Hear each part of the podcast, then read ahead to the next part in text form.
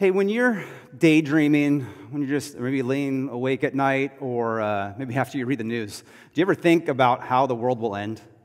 You know, like, how is it all going to end? How is it all going to come together? And when will it happen? Uh, will it happen by nuclear war? Or maybe the, the global warming and the place will just get so hot it'll just flood the earth? Maybe an asteroid, health outbreak, or maybe aliens from outer space. You know, like all of these things are plausible, right? I mean, you got war around the world. Uh, we saw what COVID did. Yeah, the temperature is so hot. You don't know how anything can stay frozen, you know, at a time like this. But uh, this, this week, they had a U.S. Air Force colonel that testified before Congress about the, the UFOs that the Air Force is hiding and reverse engineering. So, uh, just so you know, I'm in the Air Force. I've not seen it. All right? I don't know. Cannot uh, confirm or deny uh, what is happening. But these are the things uh, that we see in our culture. And maybe we think about these things. Maybe we think about, like, how, how will this world end? Uh, when we think about that, we also think about heaven. You know, what comes next after this world? What comes next? And for us of faith, we have this, this idea, this concept of heaven awaits us. But as we've been talking about in the last several weeks, even, even sometimes our concepts of heaven are not very exciting right? We've picked these things up from art, literature, movies, or whatever. And we have these, this idea of what heaven will be like, you know, uh, this disembodied floating spirits in the cloud, right? Or the, the fat angel who has the harp or a bow and arrow, you know, shooting people. Um, maybe we think of this uh, kind of this um, uh, hallelujah chorus that never ends. It kind of sounds like the Mormon Tabernacle Choir or an English boys choir that just goes on and on. Maybe you think about heaven as kind of like a, a, a, recital that never ends, like every single kid coming up to play the violin or the piano, or we just can't wait for the drum solo that's going to come and wake us up. But uh, I mean, these things are, have been in our minds, but, but honestly, if this is what our view of heaven is, it's not super exciting. It kind of makes us hold on to this world, world a little bit longer, as long as we can, because that might be more exciting than what awaits us in heaven. But is that what Scripture teaches us? When we think about uh, the end of the world, when we think about heaven, we often are led to the book of Revelation. And in the book of Revelation, you, you start reading it, and it, it kind of becomes clear pretty soon that there's, this is really the story of two kingdoms, right? Uh, the kingdom of this world versus the kingdom of God. And if you pick up in Revelation 17, you get this, uh, this picture of this, this kingdom called Babylon, which is personified as a prostitute. It's really all the kingdoms of the world, all the people, all the structures that are opposed to God, that are against God, that fight against God and against his people. They're all personified in this kingdom called Babylon. This kingdom is ruthless to Christians. It's like it lives, it's fed on the blood of Christians. And you see this kingdom of this world confronting the kingdom of God.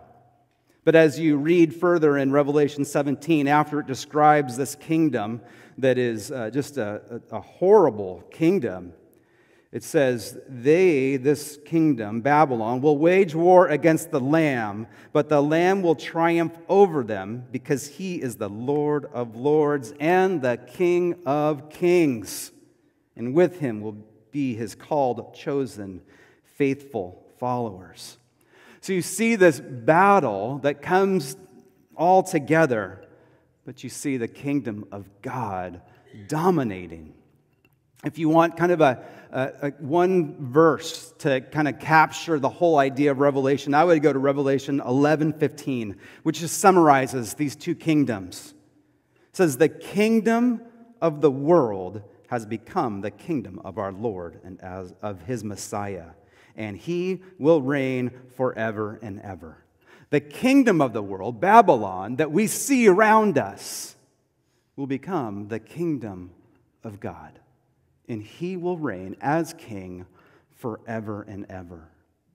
So, how do we live as citizens of the kingdom of God, but in the world as it is, in Babylon? We have been in a series over the last couple months called Kingdom Come, and today we're at the very end of it. It's, uh, taken us from the beginning of the Bible to the end. And here's the kind of the slide, a lot of information. I'm not going to preach on this, right? But just to kind of see where it starts with the Garden of Eden, that this is God's creation, His place, His people, right? He is the king, and these are the people, right? Um, and that he reigns over his place and with his blessing. And we saw that uh, in Eden, but then we saw how it all fell apart when sin entered. And that relationship was ruined. And we see throughout the Bible how this concept of God as king and of his kingdom comes together, but we see it all coming together with Jesus when he comes and he brings the kingdom of God. And when he leaves, he tells the church, he says, You are to be my ambassadors of the kingdom of God. Go into Babylon, go into this world and present the gospel, live the values of heaven, and bring people into my kingdom. And it all concludes today as we look towards the future, the perfected kingdom of what that will look like. My hope is that this is uh, that it gives you a structure to see the Bible, and you can see the structure different ways. There's different ways to see the Bible, but I hope that this one, as seeing God as the King from the beginning to the end, helps you. I, I think it's a little bit like a dot to dot picture. All right, you guys remember dot to dots? Right? Dot to dots are, are fun. Little kids, not only do they learn their, their numbers, but they see shapes. And uh, if you showed this picture to a kid, the kid would be completely overwhelmed. Like, there's so many numbers. I don't know what that is, right? Just, uh, and maybe if they're excited, like, where's number one? I'll start it. We'll try to figure out what this is. But you, as an adult, you have a framework. You understand. That's a, a picture of two kittens right? You don't need to do the dot to dot to figure it out because you, you have a concept. You already know. You're an abstract thinker, you can figure that out. My hope is that this kingdom of God is, is like a dot to dot for you, that maybe before you're kind of like, what's the point of the Bible? Where's it going? And I just have some highlights in here, and how do they all connect together? But throughout this series, I hope it's kind of put these dots together so that you, you can see it and look and see, oh, there's the kingdom of God. Here's how we live in the kingdom of God. Here's how we represent the kingdom of God.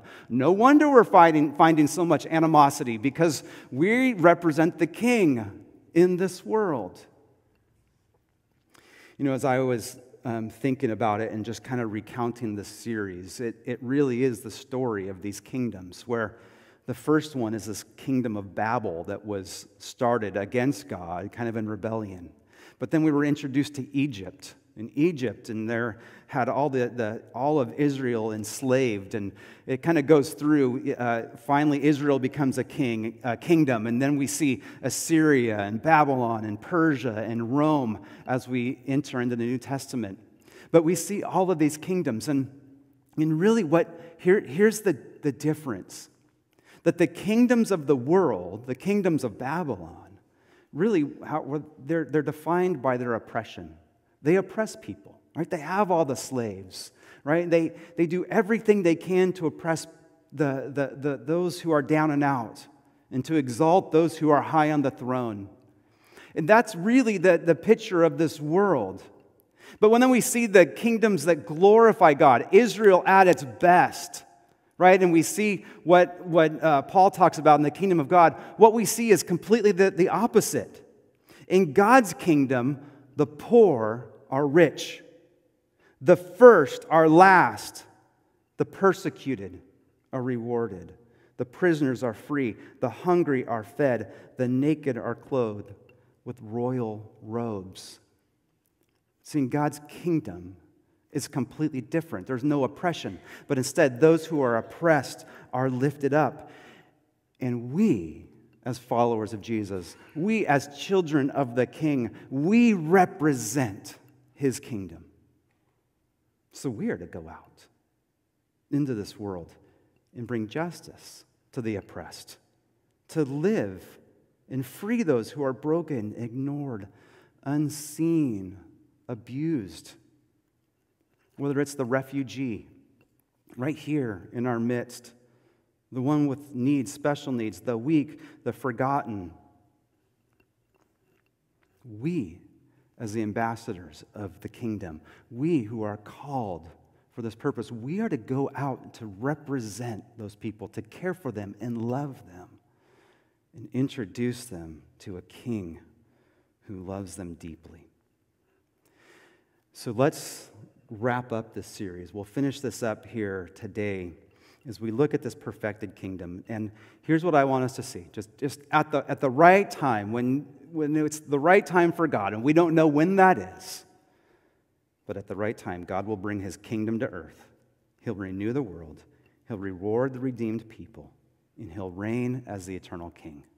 This is not just a fantasy, it's not just a hope. This is the reality. The reality that we have.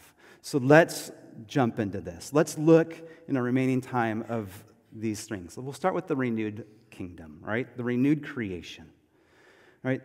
This world that we live in will be our eternal home, okay? So we've said many times that we've talked about, uh, you know, what heaven is like. And for so many of us, we tend to, even today, we think of this uh, spending eternity in some distant, invisible um, land that we cannot even imagine. We can't have a, a, concept of it. And we see this many places, but we see it even in our hymns, all right? I mean, I love hymns. I'm not, uh, we see, I mean, hymns even in uh, probably current um, music today, too, worship music. But I was thinking of these, a couple hymns that came to mind. Um, you might remember them if you were into this uh, back in the days, but one is called This World Is Not My Home. It says, This world is not my home. I'm just passing through. My treasures are laid up somewhere beyond the blue. The angels beckon me from heaven's open doors, and I can't feel at home in this world anymore. He says uh, later on, it says, I have a loving Savior up in glory land. Okay, so glory land is kind of the name. It says later, a little later, it says in the last verse, it says, just up in glory land we'll live eternally. Okay, so you hear that? In glory land, wherever that is, that's where we'll live eternally. Okay, the saints from every hand are shouting victory. Their songs of sweetest praise drift back from heaven's shore, and I can't feel at home in this world anymore. All right, um, I'm sure it's a great song, but it gives us message that when we think of heaven, it's this distant, far away land beyond the sky that we can't really imagine. All we can do is we hear these songs echoing from heaven's shores that just draw us there. Right? Uh, another hymn that I, I love I, is like a kind of a more of a gospel kind of hymn that says, I fly away. Remember this one? I'm not going to sing it. I don't do that in my sermons for your protection, right? But it says, Some glad morning when this life is over, I'll fly away. To a home on God's celestial shore, I'll fly away. I'll fly away. Oh, glory, I'll fly away. When I die, hallelujah, by and by, I'll fly away. Just a few more weary days, and then I'll fly away to a land where joy shall never end. I'll fly away. Right? And this same thing, this concept of this home so far away that we can't see, we don't understand. But what we read in Revelation 21 and 22 is, is a much different picture. It's a world that seems eerily similar to this world that we're in right now. So, is it that the world far, far away is kind of the same here, or is it maybe this is the home? But here, look what it says in Revelation 21. It says, And I saw a new heaven and a new earth. For the first heaven and earth had just passed away, and there was no longer any sea. I saw the holy city, the new Jerusalem, coming down out of heaven from God, prepared as a bride, beautifully dressed for her husband. I heard a loud voice from the throne saying, Look, God's dwelling place is now among the people, and he will dwell with them. They will be his people, and God himself will be with them and will be their God. He will wipe away every tear from their eyes. There will be no more death or mourning or crying or pain, for the older the old order of things have passed away who who's seated on the throne. Says, I'm making everything new.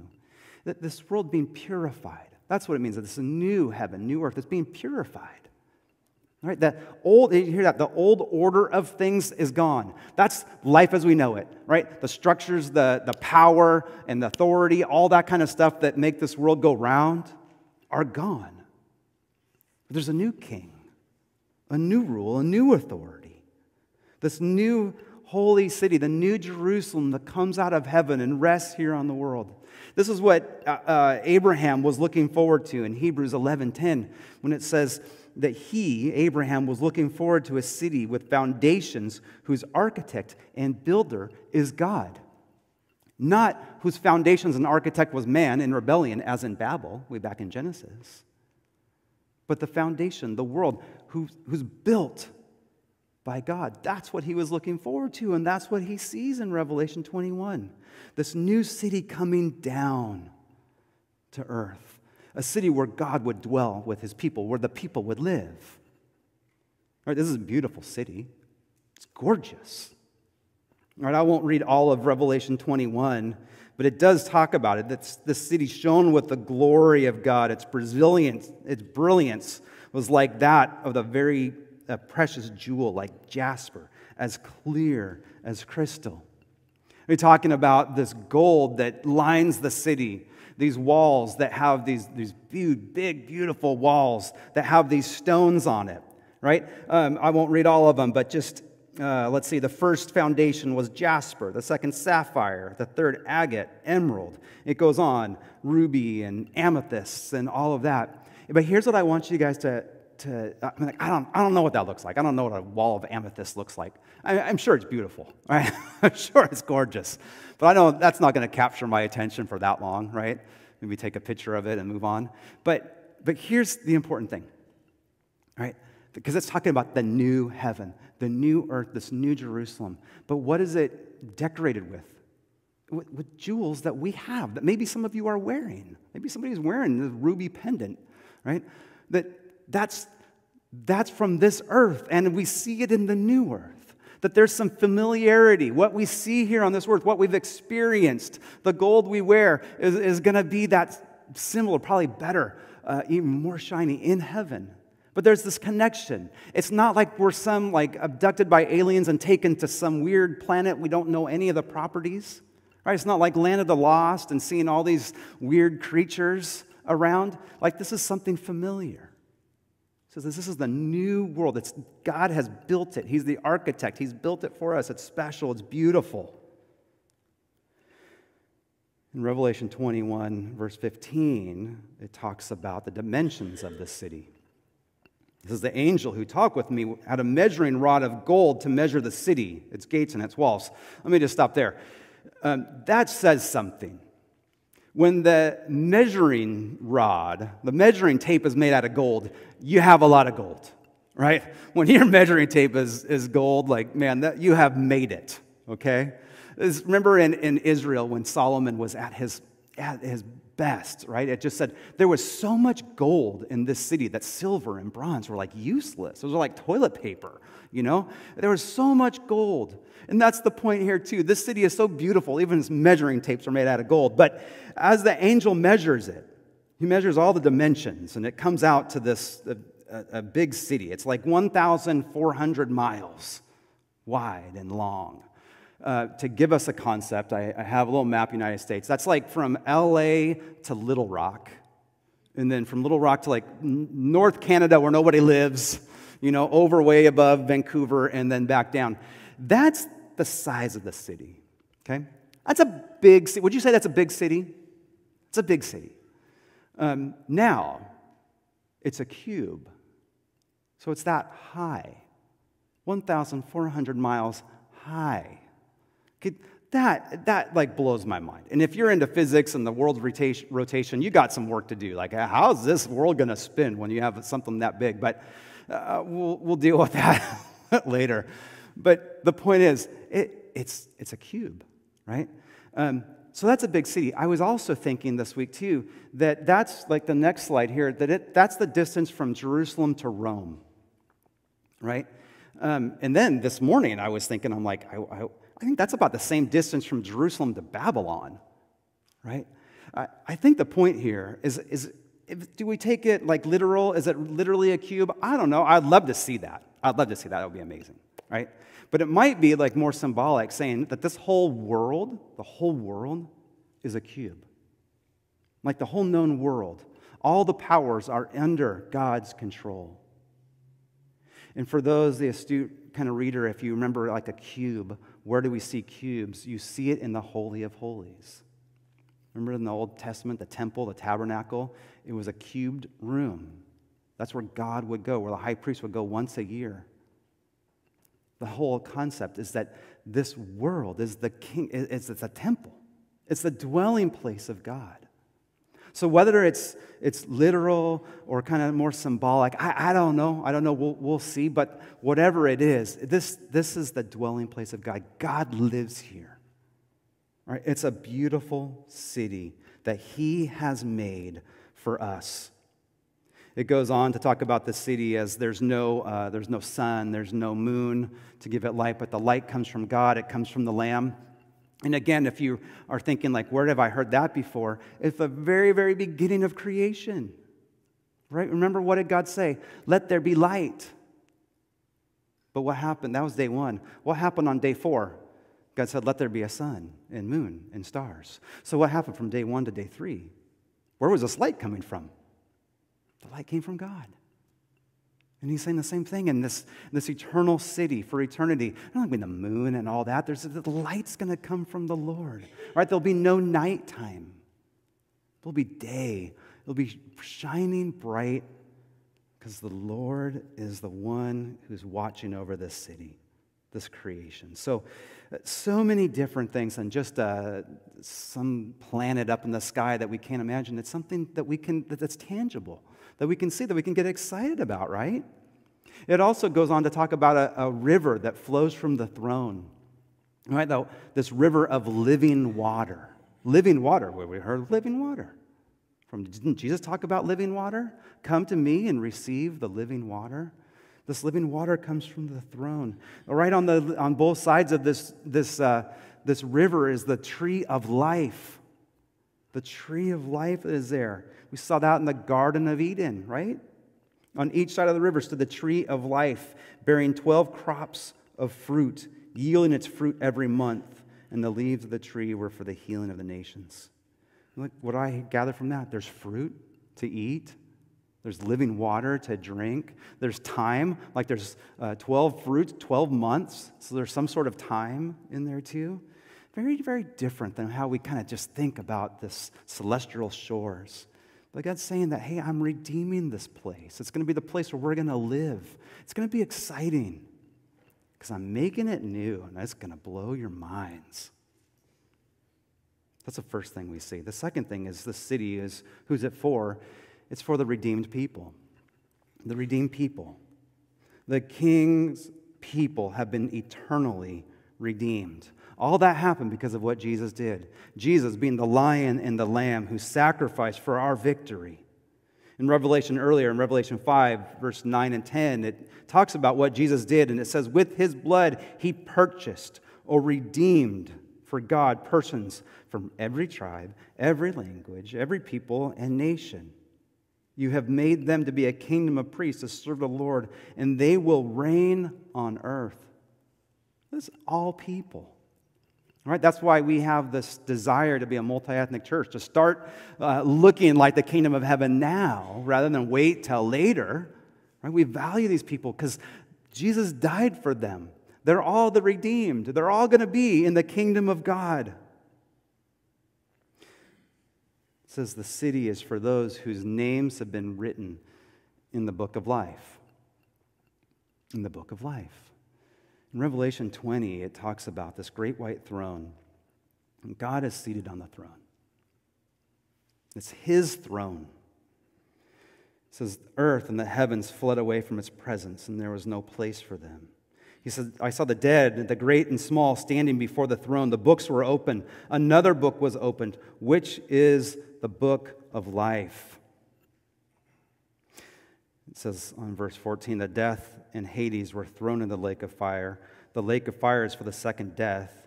Anyone whose name was not found written in the book of life was thrown into the lake of fire. Here before the great throne is everybody who's ever lived. Everybody is there. You're there, I'm there. You ever look at those pictures from like junior high or high school, like your whole your class photo, you know? And uh, you pull it out, and you're, what's the first thing you do? Look for yourself.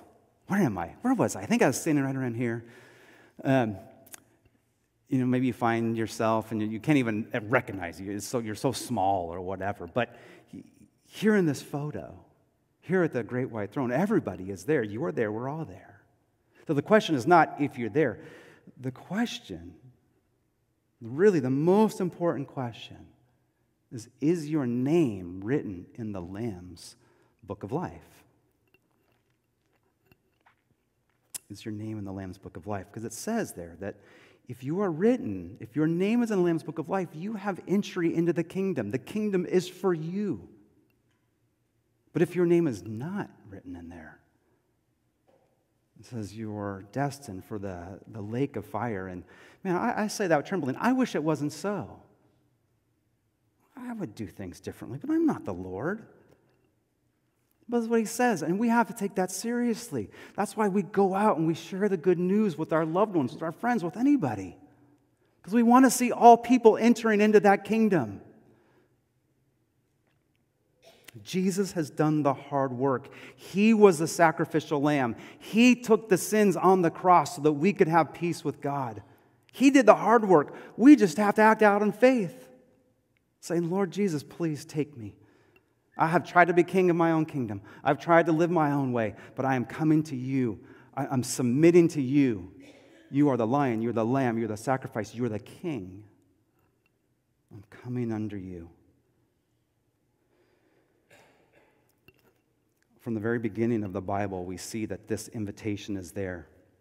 When Noah was building the ark for the flood, he said, Hey, anybody, please come. Come, come and enter into this ark. You will be safe. And people didn't. And Jesus comes.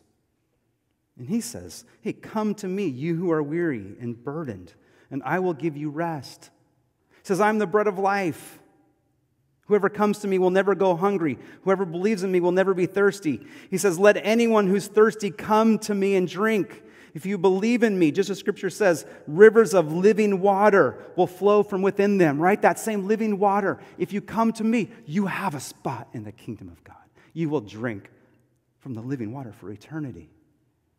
Jesus has opened the invitation so many different ways. He says it's right there. You just need to come and enter in to this relationship.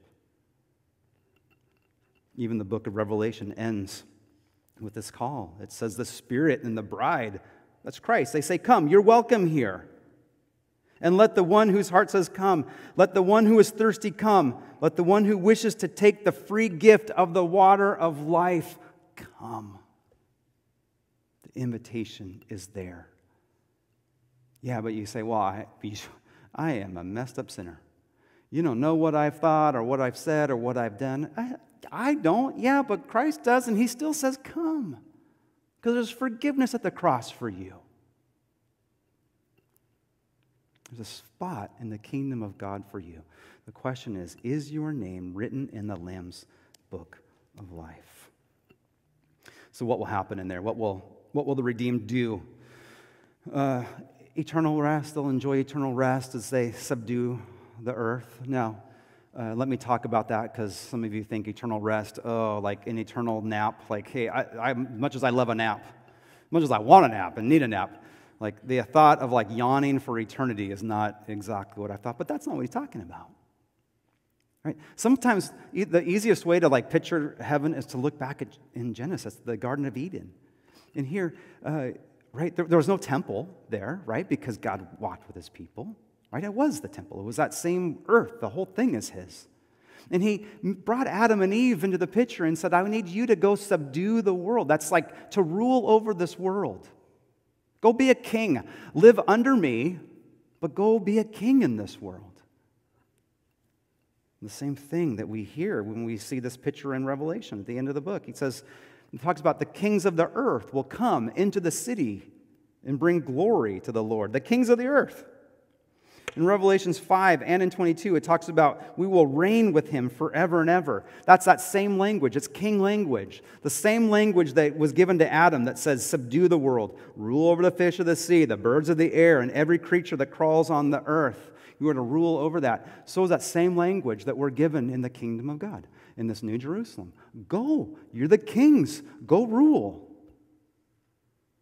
So, what does that mean? I mean, we build cities, gardens, subdue this world. Do we create art? Do we create and engineer new things? I think it does. And that's what it means. We go out. We create and we bring that creation back to the Lord and said, It's all for your glory. I'm so tired in this world when people create something and it's something good and helpful, but then the world takes it and corrupts it. Right? I mean, we see that so many times. I mean, think of the internet, right? Created for sharing information and communication. And then uh, it was taken, and now porn is like everywhere on the internet, and how they've taken that and just ruined it. But here in the kingdom of God, I think we're able to create things that will never be turned to evil, but to create things for the glory of God as we subdue this world. But it also says clearly, like the redeemed will see and dwell with God. It says, Look, God's dwelling place is among the people. He'll dwell with them. They're his people. He'll be their God. And then here's this, he says, He will wipe every tear from their eyes.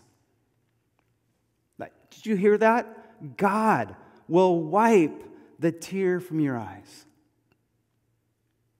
So I, I, um, I, from time to time, I have people in my office for counseling, and sometimes they cry. I've never, not once, gone over them and wiped the tear from their eye. I don't know, seems a little bit too. I say, there's Kleenex. Help yourself to some Kleenex. But I don't go there and wiping tears. I think that'd be a little too, right? Um, that's a little intimate. That's something that maybe a husband and wife do, right? Or a, a father to his children will do that. But not strangers and all that. But that's the point that, that God, He's saying, Welcome home, children. I'm going to wipe those tears from your eyes. The intimacy, the relationship that you have with the Father is amazing. And he says there'll be eternal rest. Right? Like I said, it's not rest does not equate eternal naps.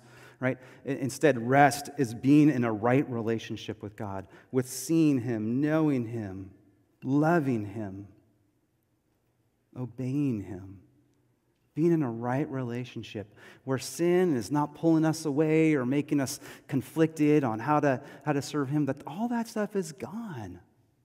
But now we're just in a right relationship. And if that intrigues you, I invite you to come back next month for the month of August. To be looking at that topic what rest looks like in the Bible. But it's not just sleeping, but it's being in this relationship with God, right? So we saw this renewed creation. We see that's for the redeemed people. But now let's last look at this reigning king, right? He's the focal point of the kingdom of God, right? He's the focal point of the New Jerusalem. It's his throne that's in the middle, right? He is the King of kings and the Lord of lords. He's the one who is on the throne. I mean, Revelation, that you can't read Revelation without seeing the throne, about seeing God on there. And we see Jesus who comes in and is this reigning, victorious king, right? He's a, he has the tattoo on his leg, the King of Kings and Lord of Lords. But what does that all mean? It means this king has cleared out the curse of sin. He has removed the curse. The curse that first entered in Genesis chapter 3, the curse that came after sin, that the earth was cursed, right? And, and the, the child birthing process was cursed, right? The pain that came from that. We see the pain in the world right? The whole world groans because of this curse. Our bodies groan because of the pain that we have throughout, whether it's childbirth or not. Like we have just pain. Those things are the curse that has come. Throughout the series, we've also talked as the curse as being separated from God. We've been, uh, if you're cursed, you're removed from God's presence, like Cain was removed. And so many other people throughout history, they've been experiencing the curse. They're removed from his protection, from his presence from his care, those things are put away. That the king says, I'm making things right. I'm making things new. I'm putting the curse away and I'm bringing the blessing to this world. The curse will be, repl- be replaced by the blessing. Now, that might sound familiar to you as you remember some of the best Christmas songs there are. I know Christmas is like six months away, but remember the song Joy to the World. Joy of the World is not so much a Christmas song, it's, it's, a, it's the, the song about him returning from Psalm 80 or 98. But do you remember these words? It says this Joy of the world, the Lord has come. Let earth receive her king. Let every heart prepare room. Let heaven and what? And nature sing right? Let heaven and nature sing. It keeps going. Joy to the earth, the Savior reigns. Let men their songs employ. Let men sing their songs, right, of praise, while the fields and floods, I don't know how floods sing, but rocks, hills, and plains repeat that song. Repeat the sounding joy. No more let sins and sorrows grow, right? No more sins and sorrows, nor thorns infest the ground for he comes to make his blessings flow far as the curse is found. All those words are in Psalm 98, just talking about this world that's groaning. They can't wait for Christ to re- come back and renew this world. Uh, Romans says it too. Paul writes it in Romans 8. It says, Creation waits with eager anticipation for the children of God to be revealed.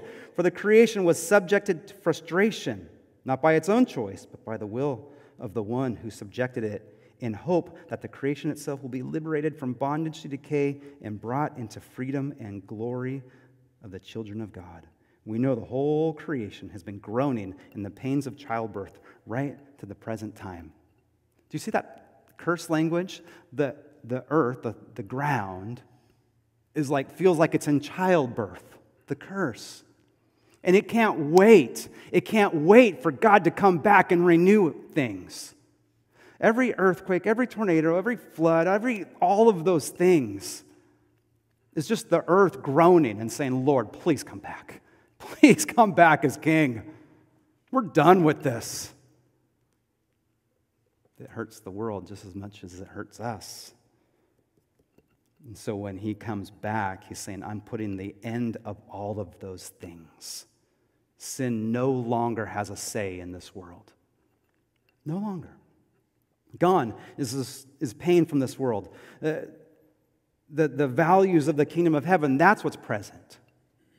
But evil is gone oppression, racism, abuse, trafficking, loneliness, cancerness, and unexplained sickness, starvation, police brutality, persecution, awkward, shameful guilty thoughts. Those things are gone, you guys. They're gone. There's no fear, hatred, sickening feelings, no polluted oceans, rivers, or streams, no bad smells, bad tastes. All those things are gone. Instead, it's all that is beautiful. Joy, the peace, love, acceptance, kindness, respect. I don't think empathy and compassion are going to be needed. We don't need those skills because we're going to have this perfect love for each other. What about the food? Food's going to be amazing. Amazing. I mean, the one, when, it, when, when the gospel writers in the scripture or the epistles, when it talks about heaven, it almost always talks about this banquet, this food that we're going to eat. And remember, Jesus says, I'm not going to drink of the wine again until the kingdom of God. The food's going to be amazing. The fruit is not going to, spoil or fade like it does at my house all the time. Right? Do you, this, here's how it works at our house. I get fruit, we wash it, we put it on the counter to dry, and that's when it gets eaten. Right? They eat it right then. But as soon as you put it in the refrigerator, like it's like never to be seen. And that's when dad steps in. That's when I start eating it. And I ate that blackberry this week in my yogurt, and I'm like, that thing is gone. I should not have eaten that. Right? That's our world. But that's not the kingdom of God. Those things aren't happening. It's going to be a perfect peace with creation. The best part, the best part, though, is this that we will be with God. It's not the golden streets, and all of that. It's that we will be with him. We'll be in his presence. You know, most kings and famous people, they don't want to be with common folk, right? But this king does. This king says, I'm here with you. See, if you could be with one person for one day, who would you pick? Maybe Otani. You might need to know some Japanese or have a translator. for that, but maybe LeBron, BTS. I know there's a few of you out there. That's what, oh, that's what I'll do, right? Uh, it, you know, why do we want to do that? Because we think that their lives are more interesting than ours. And so we're fascinated. How do they live? How do they, what do they do? We get to be with God. We get to spend time with Him, who's way more fascinating than the Kardashians or anybody else, right? We are with Him for eternity. You guys, this world will end one day. Okay, it will wrap up. It will end. And then what will happen? We know that it might, there's going to be some, uh, reading in Revelations, there's some scary things that happen, but make no mistake about it. The kingdom of this world will become the kingdom of God. The kingdom of God wins. And God will bring his new heaven down, and he will right every wrong. All the evil, all the hard things in this world that drive us nuts are going to be gone. And we will be there, not just floating like ghosts, but really there, tangible in this world. So, three applications. I'm going to wrap it up with this. Um, a lot of us are struggling with health, right? Whether it's physical health or emotional health. I remember when I first came to this church 16 years ago, uh, someone would ask me, like, hey, do you do a lot of you know, hospital visits? I'm like, I did at my old church, but not at this church. Like, our church was young, you know, 16 years ago. Like, the only time we go to a hospital was see the new babies. But you guys were healthy. But now, your parents are hurting, are struggling, and you're hurting. You guys are in the ER this week. You guys are in urgent care, as I was. Um, uh, you guys are, um, are struggling. You're seeing specialists. And I'm praying desperately, I'm praying diligently for your health spiritual, emotional, physical health. I, and I will keep doing that. But I can't, I, there's no promise. I don't know. I can't, I can't fix you. But here's what I do know that someday those things will all be fixed. And someday you're going to be able to hear clearly, see well. You're going to be walk and run without being dizzy, without falling. Your lives will be healed. So hang on. Hang on. Okay? Second one. Know that we are part of the kingdom of heaven, but we live in Babylon. All right? That's just the fact of life. And you can, um, you can homeschool and you can do all these things and try to stay away, but we still, we're still in the kingdom of Babylon. And how do we live in this kingdom? That's a part of our discipleship. But remember that we represent the kingdom of God. So we're going to go out. When we see the oppressed, when we see people hurting, we're going to lift them up. We're going to care for them. The first will be last. Let's keep that mindset, but go out and go do the work that God has called you to. And the last thing, just this question that I already asked, but is your name written in the Lamb's book of life? And if it is, and if you're certain, then wonderful. Go out and live for the glory of God and represent Him as your King. If it's not, I encourage you and plead and beg with you to receive Him now. When you receive Him, your name is put in, and He will you'll live for eternity with Him. And that's what I want you to hear. So, guys, the world will end, yes, it will. But what awaits us is so much more exciting than you can ever imagine. And so, times like this, we just want to build our anticipation, build our excitement. That's just a portion of it. I mean, just a teeny, that's a sliver of it. There's so much more, and I can't wait to see. But hold on, endure, and know that we're literally part of a kingdom of God. We have a literal king who's reigning. Today, we live by faith, not by sight but one day we will live by sight.